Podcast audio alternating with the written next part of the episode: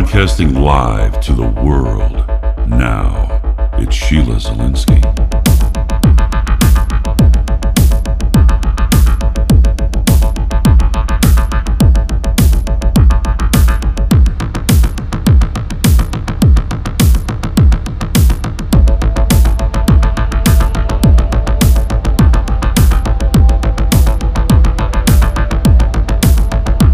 The Sheila Zilinsky Show, the only show to give you the truth behind the headlines, prophecy, and the deeper things of God.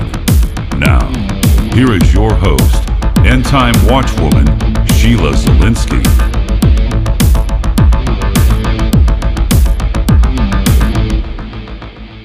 Hello, listeners, and welcome to this Wednesday, September 16th, 2015 edition. It is great to be with you today, folks, and thank you for tuning into the program. I broadcast daily, 6 p.m. Eastern Time, right here. So tune in daily, and you can also catch the podcast by going to weekendvigilante.com, clicking on that big pink button on the right hand side, and you can follow all my podcasts. We also have an app. That's right, folks. You can download the app on any smart device or mobile phone. You can go to the App Store and type in Sheila Zilinsky and get the app. So the show archives are right at your fingertips. Very convenient. Folks, I just want to say that today I had James Manning and Chuck Baldwin scheduled to come on the program. Unfortunately, due to some scheduling mishaps, I have had to reschedule them both. But I have a very rare and special treat for the listeners. I have someone who I've wanted to have on for a long time. She is a powerhouse. It is Minister Pat McIntosh. I can't wait to get into this discussion today with her. It is a powerful message. Pat McIntosh, welcome to the program. It is a pleasure to have you on today. Thank you, Sheila. It's very good to have you on. Today, I want to get into something that I think is so imperative for people that are hungry to press into the things of God. The one thing that people are missing, and it's so simple, is the Word, His Word. Why is it that today, you know, it's like the Bible's sitting there, it's collecting dust. It's like, yeah, that's nice. But there's a disconnect with people getting in their Word, you know, being washed with the water of the Word, living water. What is going on here? Basically, I think it's because people have more religion than they have Christianity, and they really think that their religion is Christianity, but they're worlds apart, literally worlds apart. one is in darkness, the other one is not. The other, Christianity, is in light. Light is the Word. He is the Word. He is the light of the world. In the beginning was the Word, and the Word was with God, and the Word was God. And that's what we forget when we get into church. It changes. We went from the Word and we traded the Word for church we're sitting here and we're doing the program and we're coming on Wednesday night to Bible study and then we go to church on Sunday for our fire insurance and we live like hell for six days thinking that we're Christians because we do show up on time. We're on time. Well, most of the time we're on time. And we get there and we listen to the program and we do what he says and then we go home and there we had our shot. We did it. We're Christians. It is Christianese. We had our little vaccine there on Sunday. The word is something different. It's relationship. And that's something that you don't learn in religion. In religion, it's traditions. In religion, it's how to follow the law and follow these rules that we've set up for you. Oh, there's some in the Bible, and we'll tell you what those are, but we have our own as well, and you'll follow those if you're going to be a member of this church, if you're going to do what we want. So you're going to look like us, talk like us, dress like us. Over here in Christianity, it's about relationship, and the only way you get to know anybody in any kind of a relationship is when you spend time with them. So you have to spend time with the Lord. And it's really easy to spend time with a person because you can see them, touch them, hug them, feel them, you know, see them bat their eyes. You can't with God. He is spirit.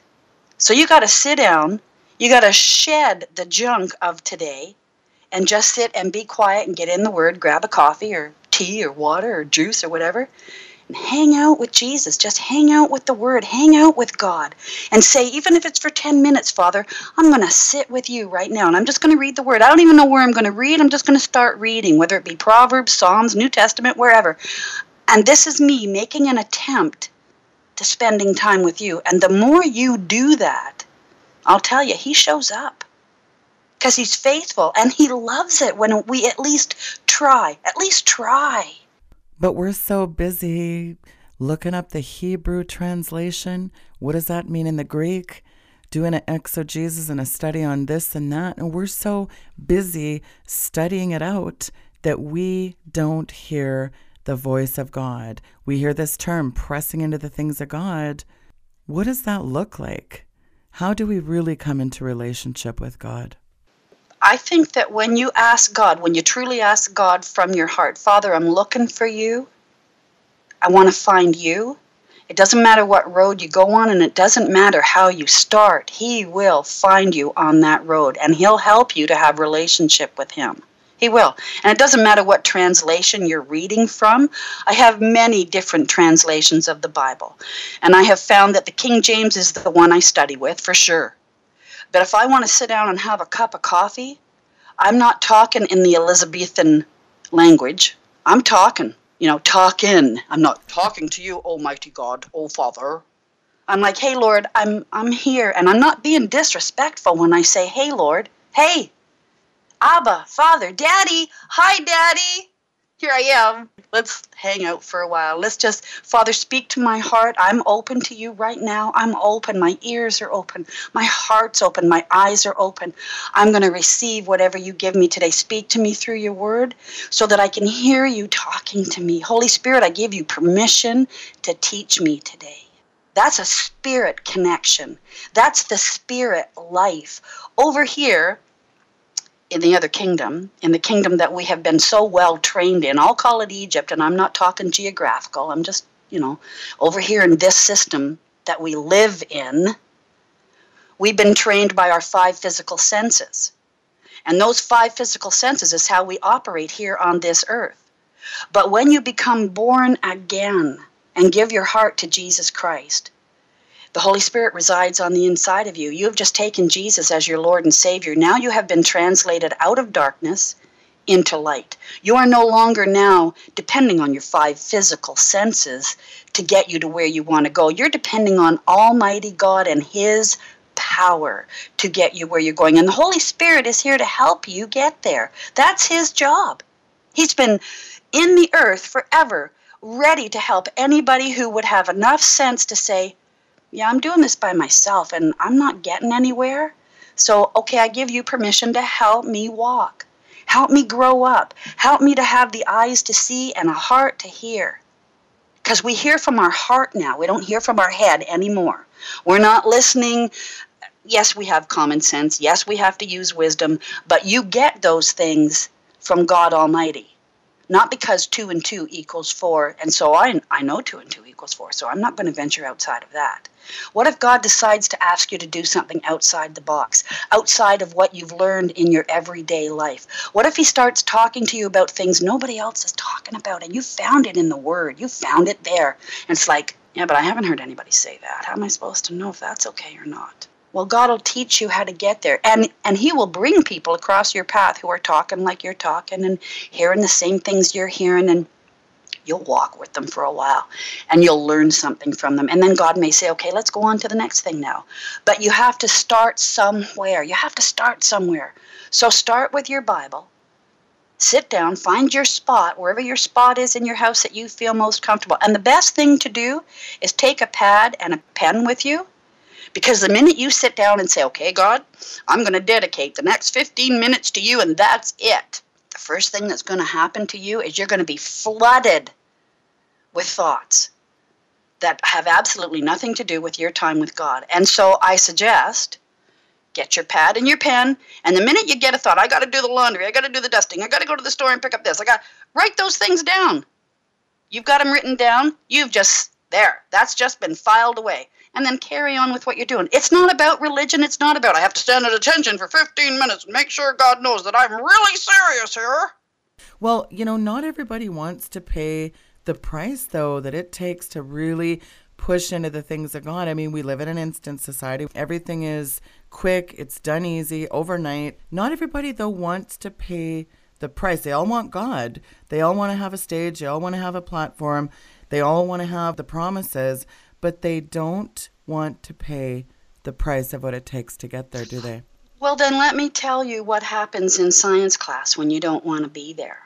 You go home and you say to your mom, Can you write me a note so I don't have to go to science anymore? Because I hate science and I don't care if I get that credit. I just don't want it and I want I don't want to be hassled. So write me a note saying I don't have to take science. So let me give you your note.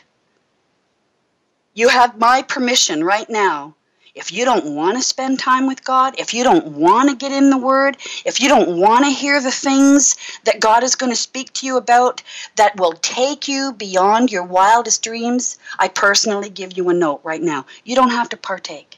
He isn't going to make you do anything you don't want to do. He's just got his arms wide open for you, saying, Come on, I got things. I've known you before you were ever born, and man, the dream I have for you is so big your two arms won't even be able to carry it. But let me start you at the beginning. Come and walk with me just for a little while. See that I am good. See that the plans that I have for you are for good and not for evil.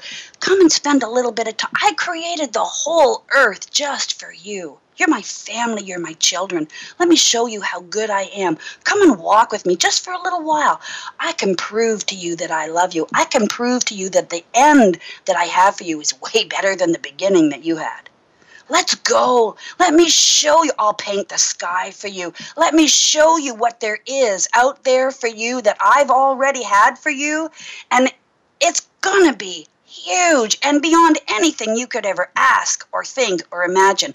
Come on, Spencer, I am good. Let me show you how good I am. You haven't even begun to know how good I am because religion has told you I'm sitting on my throne with that baseball bat in my hand, and if you get out of line, look out.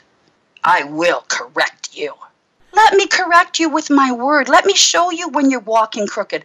I give you enough light that you're going to walk and you're going to you're going to toddle. It's going to be from the left to the right a little bit until you learn how to steady up and walk straight. When babies are walking and they fall down, the parents don't cuff them upside the head and say, "You stupid little goof, like get up there. I told you to walk." We're mm-hmm. applauding, going, look at little Johnny's walking. Oh, look. oh, he took a step. He took one step. He took, oh, look at he took two steps. He, my son is so smart. My son is so good. Look at how good he is. Look what he's done. That's the way I am with you. I applaud you. All you have to do is look in my direction. I applaud you. I love you. Let me show you how much I love you. I died for you. I sent my son for you. I spilled blood for you. It cost me. I spilled blood for you. Come on. You think if I don't spill blood for you, I won't go to war for you? You think I'm going to hang you out to dry? You think I'm not going to give you direction in your life and show you how to be a success? This whole world is clamoring for success. They're going about it all wrong because they won't take me with them. And so they're doing it the way the devil has created it to be done lie, steal, cheat, corrupt. Do whatever you got to do, get that buck. I will take you to places that you never knew even existed, and I will do it by my spirit. And you'll walk it out. You'll walk it out. It'll be your body moving. It'll be you collecting the stuff. It'll be you casting out demons. It'll be you healing the sick. It'll be you feeling the joy on the inside of you that you won't even be able to put words to because the things that we're going to do are going to hit the ceiling and you're going to feel so much joy and so much happiness and so much fulfillment and you're going to feel right about yourselves. And that's because of me. That's because I love you, and I'll show you how to do this. And you won't fear. Perfect love casts out all fear. That's right. That, that's just a word. That's just a cliche right now. We've heard that a hundred times in church, but we don't know how to appropriate it. We don't know how to make it work in our lives. You spend time with me, I'll show you how to be a son. We are led by the Spirit. We're not thinking with our heads anymore. We're thinking from our heart. Oh, you got to have common sense. You have to have God sense. Oh, you don't have to be so heavenly minded. You're no earthly good. You want to know what? You better be heavenly minded or you're not going to be any earthly good. you know, things are ramping up. We see the darkness is unfolding. We live in some pretty scary times. We're in the last, deep in the last days. But instead of lining up our life with the Bible, God's Word, we're lining up the Bible with our life. What is up with that? Well, see, because people are so busy and so they're going to do what it is they want to do and they still think that they're in charge of their lives because Christianity, face it, right, Sheila, is for cripples. You can't make it on your own. So you got to go do that. It's a crutch. Yeah, that's the crutch. Well, you know what? Jesus is my Lord and Savior. And when you say that word Lord, that means He is Lord. Jesus is Lord. He's Lord of your life. He gets to tell you where to go, what to do, how to get there because we're on a mission for Him. This is His earth, this is our earth, and we are supposed to occupy until He comes. Well, you won't even know what that is if you're not listening to the one who created all of this. And we are not our own. We have been bought and paid for by the blood of Jesus Christ. And so when we accept those terms, you're coming into covenant now with God. When you accept those terms, you give him your broken life, you give him your broken dreams, you give him your, man, I'm out there working two jobs and I still can't make a living, God. When you give him all of that, you agree to live life on his terms, then you got to do it his way in order to be successful. And so, yeah, we've made it so that, okay, I, I'm going to get the Bible to say what it is I want it to say. But if you do that long enough, and it won't take you very long, you won't have to do it for very long, you'll find out there's no power in it. That's right. And there's no power in it because you're doing it and you're putting God's name on it. And then God gets the blame because He is a powerless God. Yeah, well, it's amazing. We'll run off and we'll run ahead and we'll go do our own thing. And then when it doesn't work out, we'll blame God. But in order to understand God's will and His way, we need to understand His Word. In the beginning was the Word, and the Word was with God, and the Word was God. A lot of people are hearers, but they're not doers. You know, you get up in the morning, you make yourself some toast, you have a smoothie, whatever it is that you're going to give your physical body substance. You have to do the same thing with God. You you get that word, you put that word in, and so yeah, people are out there religiously doing, but they're just reading the word, but they're not looking in that word for God to be speaking to him. That Bible, when you sit down and pick up that Bible and read that, that is the word. That's Jesus Christ right there in black and white. You read that word and you're feeding your spirit man and if you're doing it with the intention, like I said earlier, if you're looking for God, He is going to be found. You're not going to miss Him. And so you read that word with the intent, Father, I'm, I'm looking for something for you. I'm looking so that you can speak to me and I can say, Yeah, I read something and it spoke to me today, and I know that that was you speaking to my heart. Then you take that word and you meditate on it. And meditate means, you know, you just kind of muddle it around under your breath all day long. And, and it's not, well, you know, I work at a software company. I can't be muttering the word all day long. But inside, you know, whenever you, you just got that thing rolling around and it's in the back of your mind all the time. I mean, you can do that. I mean, when you go for coffee or you're just taking your break or whatever, your thoughts should go back to that again and just a couple of times a day and just let that word resonate inside of you. It becomes a part of you, and God builds on that kind of stuff. He builds on it. And so you have heard from God, but you have to be doing it with the intention of, yes, God, I've read your word, not from a religious standpoint, from a relationship standpoint. I'm looking for you to talk to me. And what about those? It's, oh, it's easy for those two to say they don't know what I'm going through right now. They don't understand. You don't understand, Sheila. You don't understand, Pat, what I'm going through right now. What do you say to those people? What I find with that is, and people get mad when I say this, but you know, it's the absolute truth. You just have to keep walking and you have to keep believing that God is where you are. He said, I'll never leave you and I won't forsake you. And so, in those times, you just start praying in the Spirit and you're walking and you're asking God Show me the way, Father. Show me the way. Because no matter what it is that we're walking through in life, you're not going to stay there. You are if you're not with God. You're not going to find your way out of that maze of mess if you're not with God. But God will show you how to walk out of situations. You walk through situations. You come through the valley of the shadow of death, but you don't camp there. he brings you out. Yeah, that's good. Well, he brings you out to bring you into him. And I think that's where people miss it because we've got a lot of people out there building the Burger King religion and taking a piece from here and a little bit here. It's this buffet style religion. Oh, I think this works for me. This works too. The devil counterfeits everything. You know, this whole prosperity thing's been hijacked. It's reduced God to some sky-bound wish-granting genie. And I think the devil's not only hijacked all these terms, but he spin doctors it, he muddles it. Other people build doctrines out of them. Everything gets muddled and murky, and soon you don't know what's up and what's down. And it's hard to navigate through the river of false doctrine that becomes permeated, isn't it?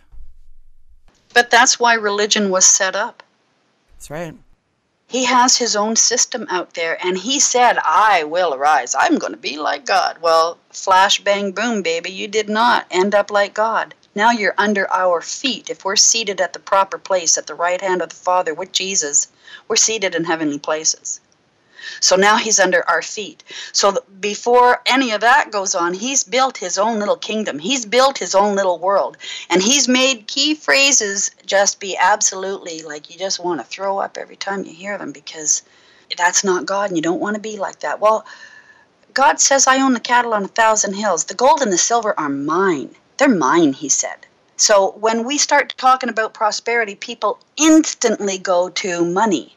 It's not about money. It's part of it, yes, but it's not all of it.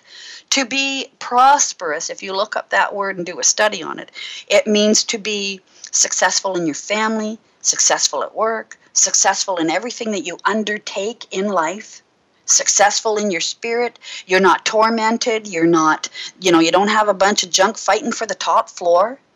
You know how to do battle. You know how to praise. You know how to do the things that keep you walking with God. You're staying in that place. It also does mean money because our Father owns this whole planet. He owns it. He owns the diamond mines. He oh. owns the gold mines. These are his. And he's not broke. He's not broke. So why should we be broke? Oh, well, then you go back. Oh, now she's going to look for 12 Rolls Royces to park in her driveway. No, I'm just tired of living in the basement. We're not seated where we're supposed to be when we start thinking like that. And then the devil will give you, well, look at all the trouble in the world and look at what every, everybody's doing. And you want to have this and you want to have that. Well, you know what? I can't reach my hand out to the guy beside me who I'm supposed to help because sometimes it's not just about praying for somebody and sending them on their way. Sometimes it's about paying their bills. Sometimes you're going to have to reach into your pocket and say, you know what? Let me pay your phone bill you're behind on your car bill let me let me pay that for you. You don't have any rent money? Let me help you. Well if you're sitting in the basement yourself with a tin cup in your hand hoping somebody's going to bless you how can you ever be out there and be a blessing? You are supposed to be a blessing. We are the heirs of salvation. We are the heirs of covenant. We are the seed of abraham. He blessed Abraham. He blessed him. And then he said, And I will bless you so that you can be a blessing. And I will bless all the families under you so that they can be a blessing. See, that's what God did. He made the earth and he made it perfect for Adam and Eve. It was perfect. There wasn't, wait a minute, Adam, wait, I'm not done over here. I know you need this. Just hang on five minutes. I'm going to go over here and speak to that and I'll create it and then you can have it. He made everything that Adam would ever need when he came.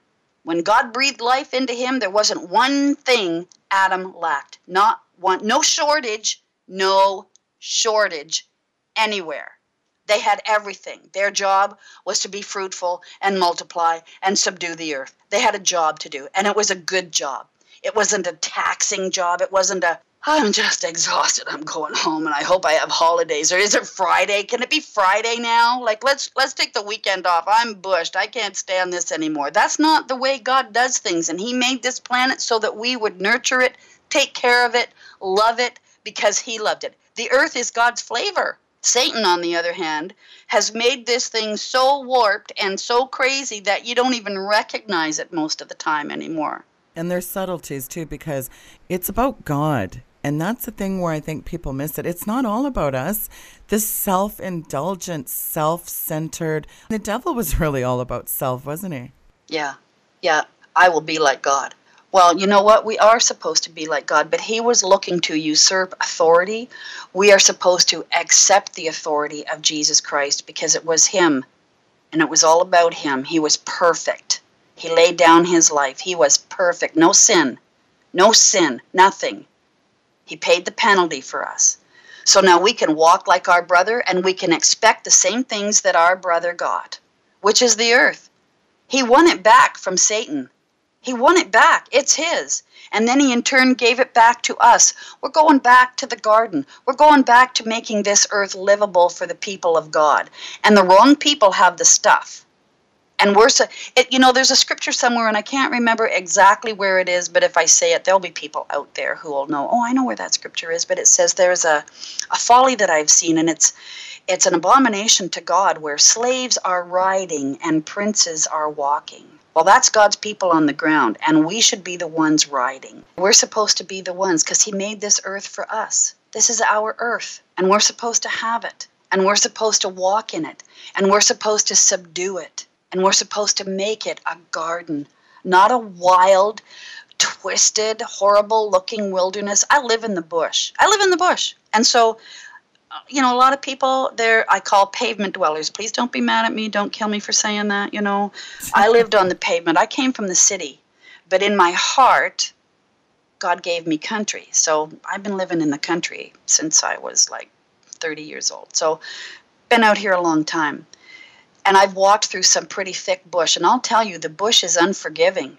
It's not flat, it's not paved, and if you're not watching where you're walking, you can bump into some pretty harmful, nasty stuff out there. I mean, there's nettles out there, there's all kinds of plants and stuff that'll sting you and bite you and hurt you and trip over fallen stuff in the ground.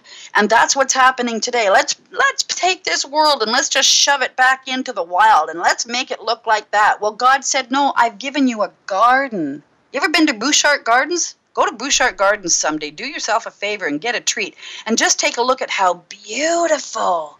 That was a gravel pit.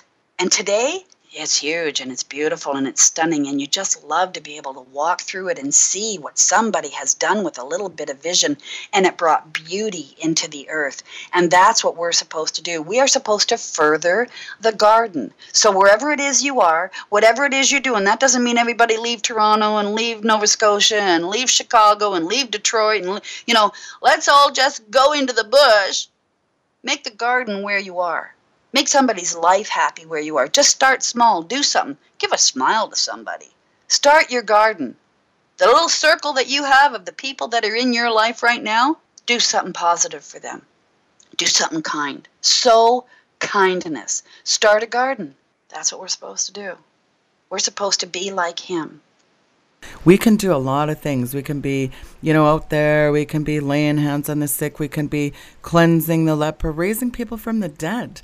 There's a lot of things that you can do. And it's though I speak with the tongues of men and of angels and have not charity, I am becoming a sounding brass or a tinkering cymbal. I like the way it says it in the Amplified. But have I not love? I'm a noisy, clanging cymbal. I mean, really that's the number one thing, isn't it? It is about love. And what is the greatest thing Jesus said? To lay down your life. Yeah, that's a big topic. You know, you can take one word out of the Bible and you can talk about that one word for the rest of your life. Yeah. You don't even need to go any farther. And love is that word. It is that word. God doesn't just have love, God is love. He is love. That takes some selah that there. You got to sit down and think about that. And just because you sat down for an hour and thought you did something doesn't mean you're going to get the complete revelation. This is an ongoing until the day we go home to be with the Lord. That is one of those words that we are going to get revelation after revelation after revelation after revelation. It's not a hippie word. You know, everybody was out there back in the 70s, love, love, love. You know, Yahoo, paint your face, aren't you cute? the devil really has hijacked that word, though, too. Loosey goosey, kumbaya. You're right. It, it denotes that hippie, carefree thing, doesn't it? Well, it does, but love takes responsibility. Love takes responsibility. It took responsibility to create this earth. It took a God in all his infinite wisdom to make it so that we had absolutely everything we needed here. We needed the air, we need the trees, we need the water, we need everything. Everything that and everything that is here is here for us. That's love. It takes responsibility. And so it isn't just, okay, so I'm in a good mood today and I'm going to buy somebody, you know, I'm going through the drive through here at the coffee shop. And so I'll, I'll buy that guy a cup of coffee there. I'm done. I've done my thing. Well, that's just part of it. There are times when you are going to have to lay down your life for somebody. That in itself, you don't even know today what that might mean. Maybe that means the last five bucks in your pocket you give to somebody else. Maybe it just means you're going to sit on a park bench and talk to somebody. Maybe it means you're going to go, oh, I'm going to go have lunch today. I'm going to go to Boston Pizza. I'm going to hang out and I'm going to see my girlfriend. I'm going to sit there and wait for her. And this actually happened. So I'm going to I'm going to give you this story. So this is years ago now, and I was just just new, just you know, out there like a kid running around all the streets. Okay, God, wherever you are, here I am. I'm going to find you. Wherever I hear you say, I'm over here. I'm going over there to look. Because I was raised in a very staunch, tight religion. And when God got a hold of me, He set me free from that. And I'll tell you, that was very hard because in the town that I lived, there wasn't anybody talking about Jesus Christ. And so He met me personally, came into my life. In my living room, I heard a voice, and He said, Okay, you've tried everything else why not try me? I had two kids and no job. My life was over. And that's what I remember sitting in the living room thinking, my life is over and I've only just started. My life's over. I'm not going anywhere. I had two jobs. I had to quit them both because I couldn't afford the daycare, couldn't afford the babysitter. We didn't have daycare, we had babysitters, and they weren't certified. If you found a babysitter, you just went there. And I couldn't even afford to keep the babysitter with the two jobs that I had. So I quit and went on welfare. So now I'm a welfare mom. Well, live through that. So I finally, you know, he comes into my life and he says to me, You've tried everything else. Why not try me? And I'll tell you, Sheila, I can remember like it was yesterday. I know exactly where in my living room I heard the voice come from. And I got up out of my chair and I pointed in the direction that I heard the voice and I, I knew who it was. Nobody had to tell me. Every fiber of my being knew that was Jesus speaking to me. My sheep know my voice. Did I know I was a sheep? Nope. Didn't have a clue. and yet he spoke to me and I said, okay, I'll give you everything I've got. But you better be real. Because if you're not, I'm coming back here. Do I like where I am? Not at all. But I know how to survive here. And I'll tell you something it has been a ride ever since. And it hasn't been a ride like I'm hanging on for dear life trying to figure out how to catch up. God isn't dull, He's not boring. And your life does change but you got to be serious about it. You got to you got to say goodbye to that old life. Once you get translated out of darkness it's got to be like sayonara baby you're done.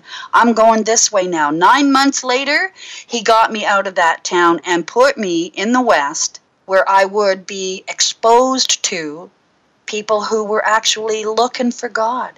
And i went through all kinds of situations to find him and grow up well, then this woman found me. I was in a church, in a structured church, because that's where God had me started off. And uh, this lady walked up to me one day. And it's funny because before that, this is coming close to Christmas time, I bought a turkey and I remember the Lord speaking to me, and I was having trouble trying to discern whether I was hearing God or not hearing God. And don't forget, I'm serious. Like, I'm wide open. Okay, God, like, whatever you want to do. So I'm in the grocery store, a welfare mother and I'm determined I'm going to have a turkey for Christmas. I'm just, I don't care what we have to go without. We're going to have a real Christmas dinner. And so he showed me this huge turkey, and I went, There's me and two kids. I'm not buying that turkey. Buy the turkey, buy the turkey. I kept leaving it, going around the grocery store. I didn't have any peace at all. It was like, Buy that turkey. So I thought, Oh, shucks, okay. So I bought, it was a big turkey. I bought it. So a couple of days later, here I am in church, and this lady walks over to me and she said, God said to invite you to my house.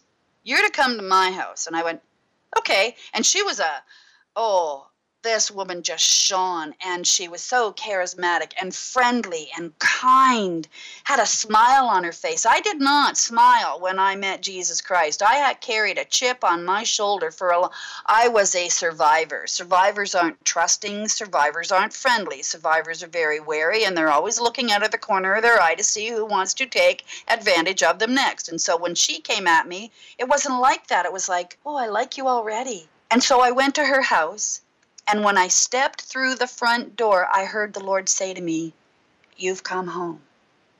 Well, I didn't know what that meant, didn't have a clue.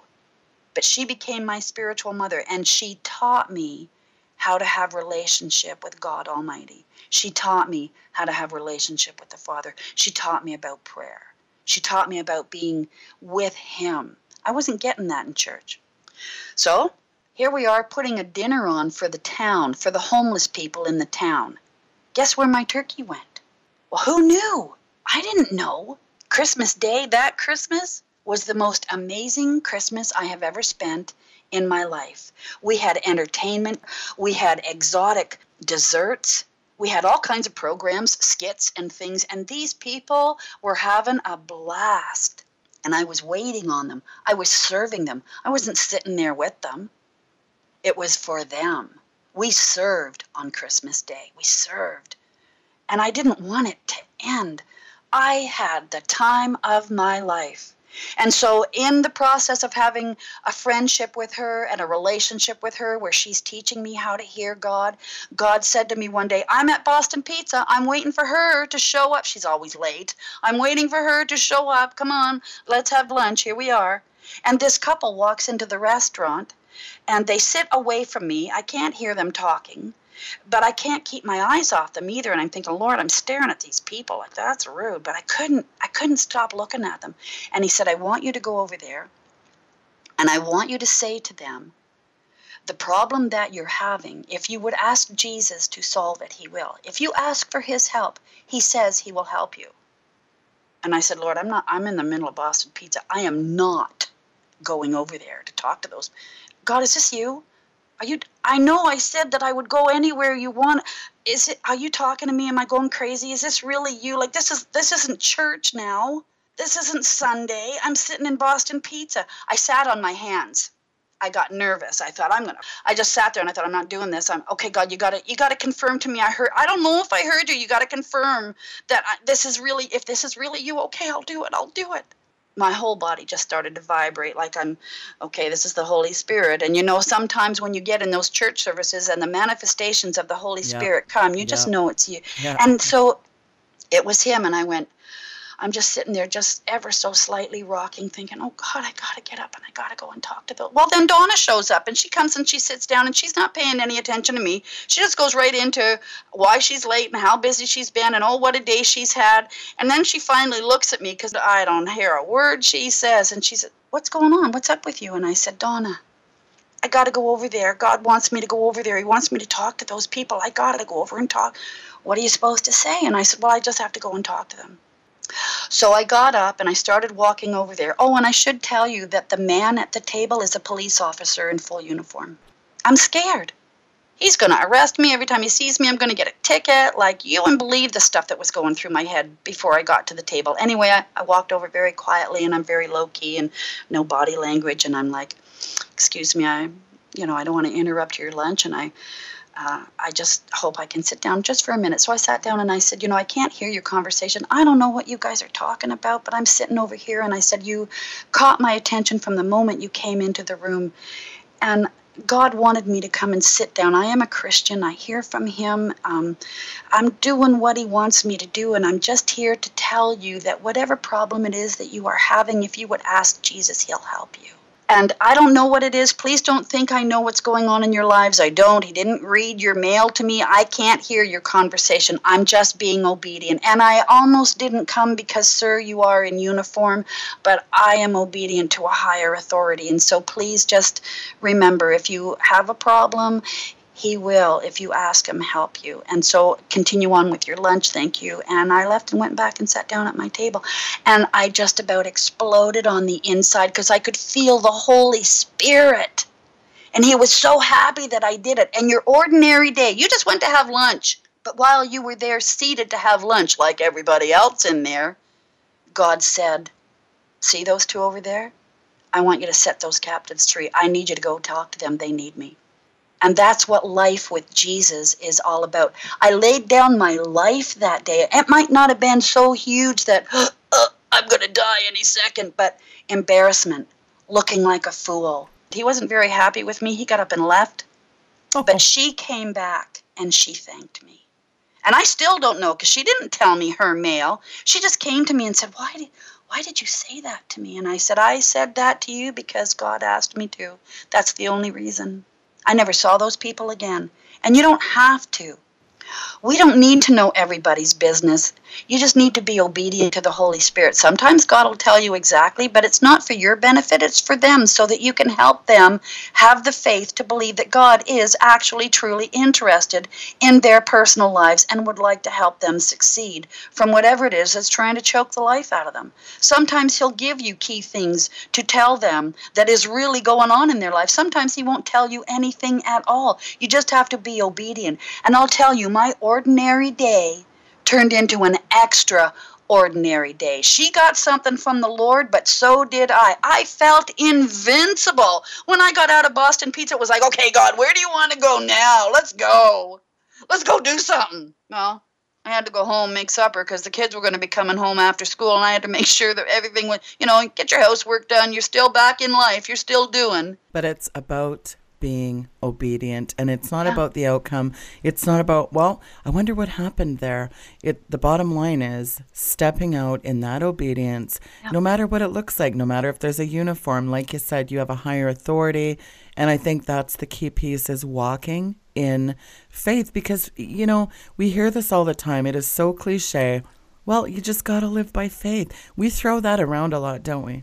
Yeah that's a that's a biggie. But you got to be able to know what faith is. Faith comes by hearing and hearing the word of God. So I've heard people say that faith is, you know, you go through these tribulations and that's where you learn faith. No, faith comes by hearing and hearing the word of God. Faith works by love.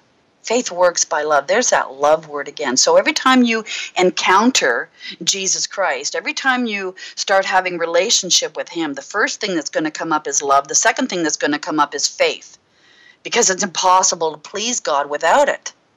Because He's a spirit. I couldn't just walk up to Him like I can walk up to you and put my arms around you and say, "Gee, Sheila, I just love you. I just really appreciate you." It's harder in the spirit because there's a, we're still attached to these five physical senses. They aren't supposed to dictate our life anymore. We live by the Spirit of God, so we have to believe that we can hear God, and we have to believe that we are going to do what it is He's asked us to do. We got to believe that we can go do that. And we do it. And then we become successful. But faith comes by getting into the scriptures and spending time with Jesus. It isn't so it's a ritualistic, this is the law of God, you need to do this. This is so you have relationship with the Spirit of God. And He gave us that word so that we could partake of His divine nature. You're not going to get His divine nature just being out there on your own, warming a pew on Sunday, living any way you feel like it, even if you're not like sinning. You're just out there doing nine to five, six days a week. Sunday you show up in church. You're still dead. You have no connection with the Spirit of God you got to be doing what it is he wants you to do. And if you are going to church please don't don't shoot the messenger. If you're going to church and it's working for you that's great. But you don't eat one day a week. You'd be sick. Your spirit man cannot stay alive if you're only getting the little bit that that man of god is feeding you on sunday in one hour. If you only ate a little bit once a week you wouldn't be here well, we expect our spirit man to go through life and we don't feed him anything at all. And if you don't put that word in, you don't get any word out. No faith, burdens and yokes remain. They don't go away. Well, all these Christians, they've got the Jesus fish on their car. They've got the bumper sticker, but you can't see a Jesus risen in their life. Going to McDonald's doesn't make you a hamburger any more than going to church makes you a Christian. If you aren't living for Him, you aren't a Christian. There's going to be lots, and He said it. Get away from me. I never knew you. I don't know you. Who are you?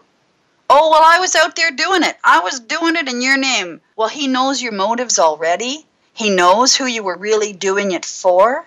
And so that's between God and those people. So, what you want to do is you want to take a look at yourself. You want to take a look at what your relationship is like. You got to check your relationship with your husband. You got to check your relationship with your kids. You got to check your relationship with your parents. You know, if nobody's talking to you, maybe there's something wrong you're the common denominator. But people go to church, they pay homage once a week, three hymns and a PowerPoint and preaching from the Reader's Digest. That's not a royal priesthood. People say, I'm just an old poor sinner saved by grace. No, you're now seated in heavenly places. You're washed, you're cleansed, you're sanctified, purified, you're made righteous, you're made holy. That's not just a cutesy phrase. Well, I was a sinner. I was saved by grace. I am no longer a sinner. I am a child of God. Does that mean I don't sin? Oh, I do. Yeah, I lose my temper. I have bad thoughts. I can be looking at some woman somewhere someday going, oh, well, that's not God. God doesn't do that. He doesn't walk around criticizing absolutely everything he sees in people. God is love. Jesus is love. Jesus laid down his life. Last thing he said was to people who absolutely hated him Father, forgive them. They don't know what they're doing. They don't know what they're doing. and so, you know, you can have your three point message and whatever it is you're reading out of. And, you know, you can say anything you want about church services. I'm just saying if people aren't getting fed, then it's time to give Jesus Christ a chance. It's time to give God Almighty, your Heavenly Father, who's calling you, a chance. Try something new. The definition of insanity is doing the same thing over and over again, day after day, year after year, expecting a different result. Well, if you don't start changing some of the things you're doing, you're not going to get a different result. And you'll be mad at God because He didn't do anything for you, but you haven't stepped towards Him. You got to step towards Him. And so if you are going to church and it's working, hey, great, I'm glad. But for those of you who aren't getting fed and don't know, you have to get your Bible and you have to start looking for Him. It doesn't matter. He'll meet you right where you are. And He'll also put in your life people that you can talk to that help build your faith, help keep you going.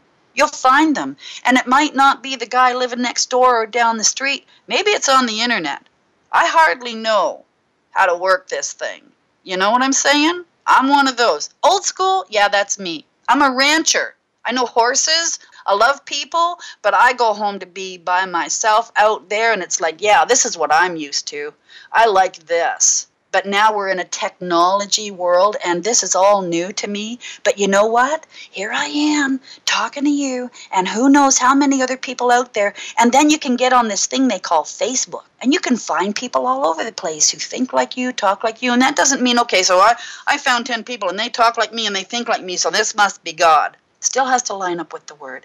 And God will help you get to where you're going, and He'll give you the people you need in the times of your life that you need people to help you get where you're going. Even if it's just a one of those pat on the backs today saying, Don't give up, don't quit. Jesus never quit. He sweat blood. That's stress. We don't know stress like he knew stress. He didn't quit his destiny. He got to the destination. He is now again seated at the right hand of God the Father. We will reach our destination if we don't give up and we hang on to the Word, and He will put people in our path who will help us and teach us, and we will glean from them, and they will glean from us, and we will be a body fitly joined together. That's really good. Pat, I know you've got to run, but I really want to invite you back tomorrow to get into the next part of this. There's so much more to get into. Would you join us tomorrow? Thank you, Sheila. Yes, I'd love to come back tomorrow. Wonderful. Well, we will definitely look forward to that. Folks, again, that was Minister Pat McIntosh. She's going to join us tomorrow, and we're going to get into so much more. Folks, if you have not downloaded the app, type in Sheila Zilinsky. get the app, and you can get all the latest archives at just the click of a button. It makes it so much more convenient. And if you have not signed up for the podcast, do so by going to weekendvigilante.com Click on that big pink button on the right hand side, and you can find all the latest archives there. And we're very excited to be launching Remnant Roundup in the new year, so you want to be paying attention for updates to that. And don't forget Nathan Leal's watchmanscry.com. Bookmark his handiwork there, and you can go get tickets to Sandpoint, Idaho for the Solemn Prayer this weekend. It's going to be a very exciting event. If you have a guest suggestion, shoot me an email. My information is there at weekendvigilante.com. And if you have not picked up a copy of Green Gospel, my book, please do so by going to greengospel.ca.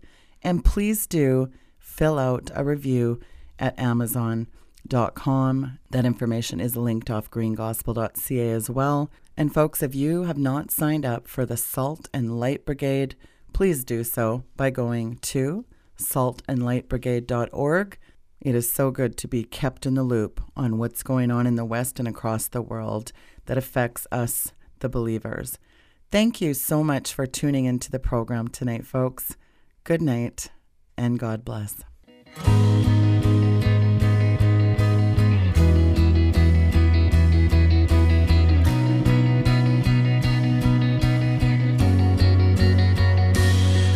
There's a peace I've come to know.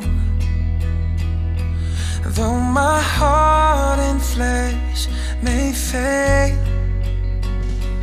there's an anchor for my soul.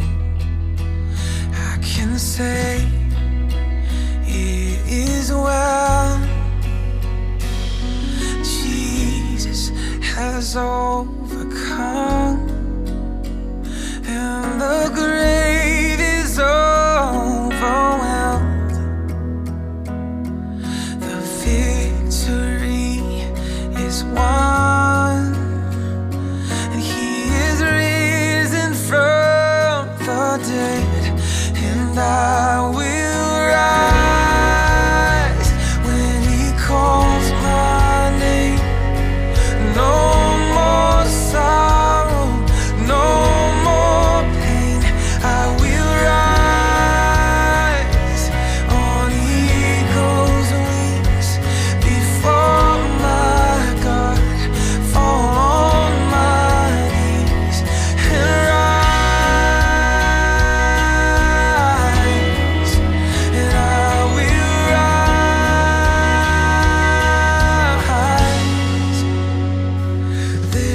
day it's drawn